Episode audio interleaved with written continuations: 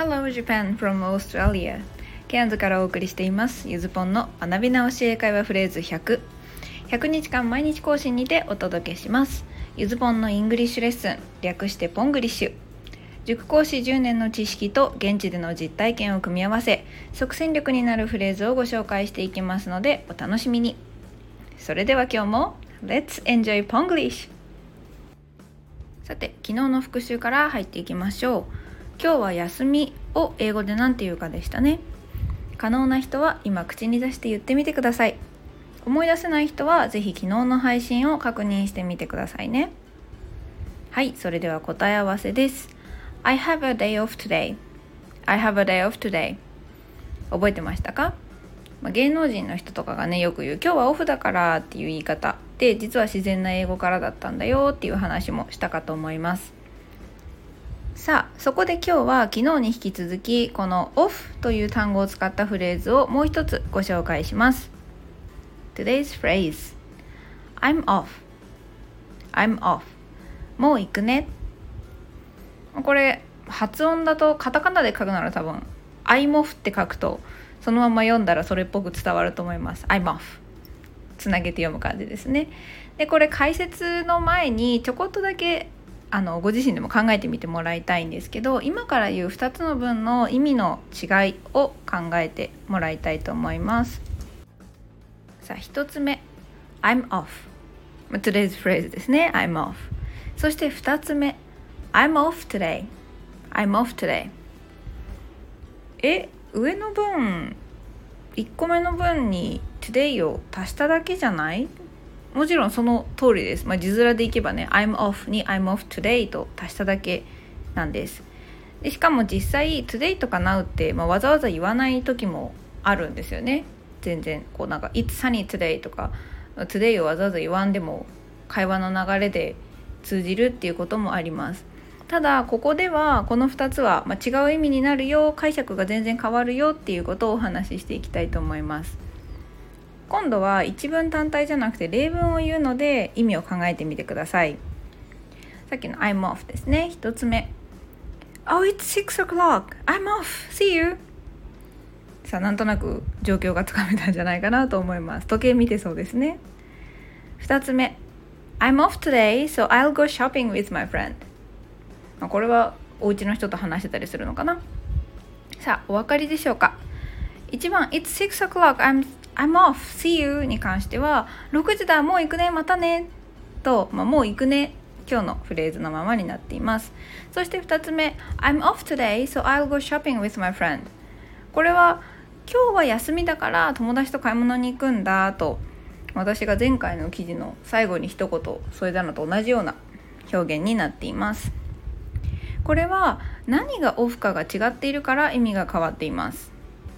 皆さんオフの対義語って言われたらすぐ何か分かりますよね。そう。オンです。それでは日本語でオンオフが使われている場面、まあ、日本語でもナチュラルにオンオフを使う場面っていうのを一つ考えてみてください。いろいろ出てくるとは思いますがスイッチのオンオフが一番無難なんじゃないかなと思います。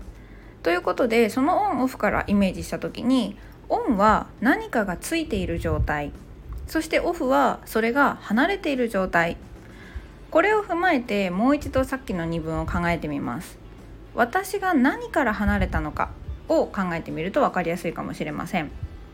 1つ目 I'm off もう行くね。さあどこから何から離れたか。2つ目 I'm off today これは何から離れてるんでしょうか。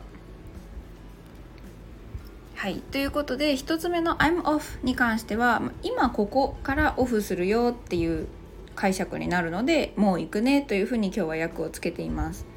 でこのフレーズ「to」をつけてさらにどこにオフでねどこかから離れるよって言ってるので離れてどこに行くのかを足すこともできます。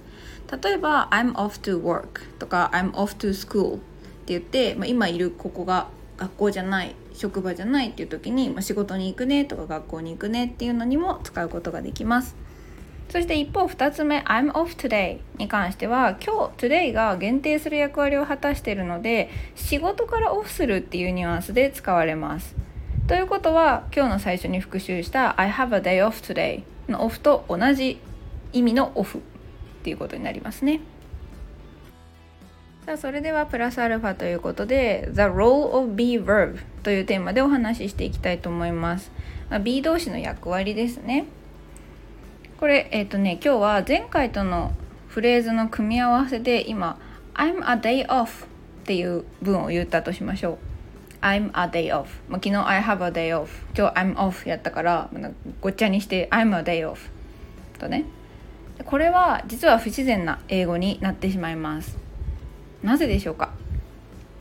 これ理由は簡単で私という存在は日にちではないからです。もっとシンプルに I'm a student とは言うけど I'm a holiday って言わないですよね。こんな風に B 動詞には前後をイコールで結ぶ役割がありますのでこれを頭の片隅に置いておきましょう。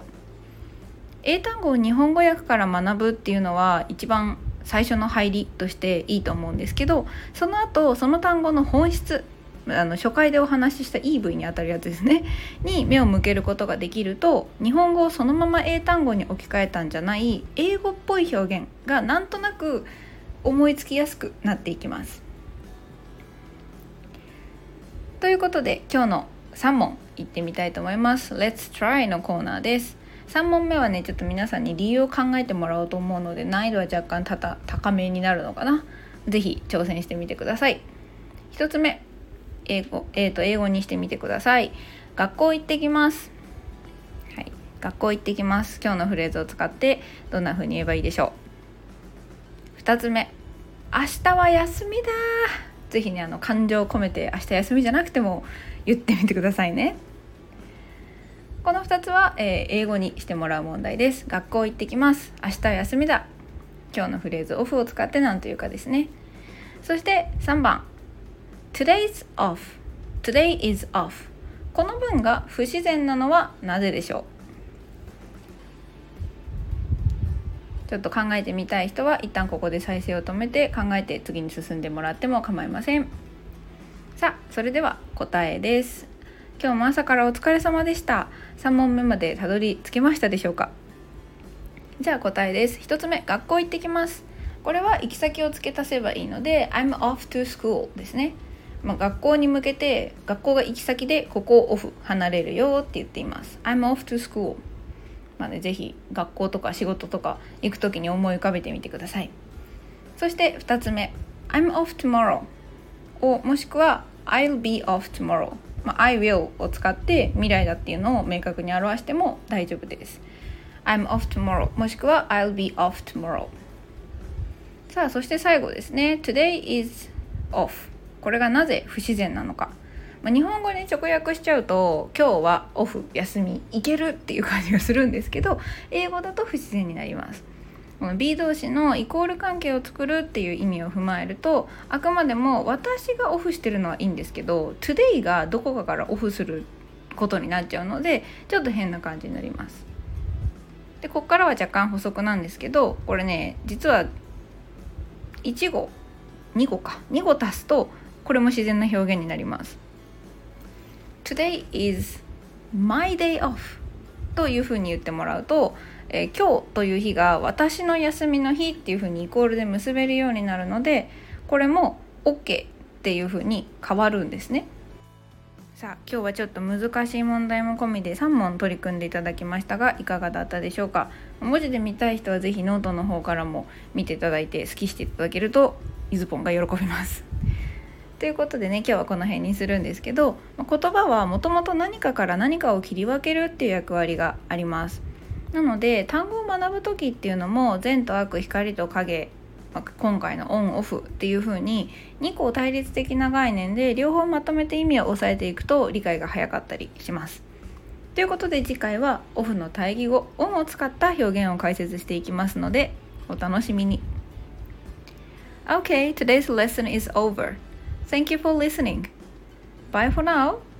I'm off to bed again. Have a happy day with Spanglish.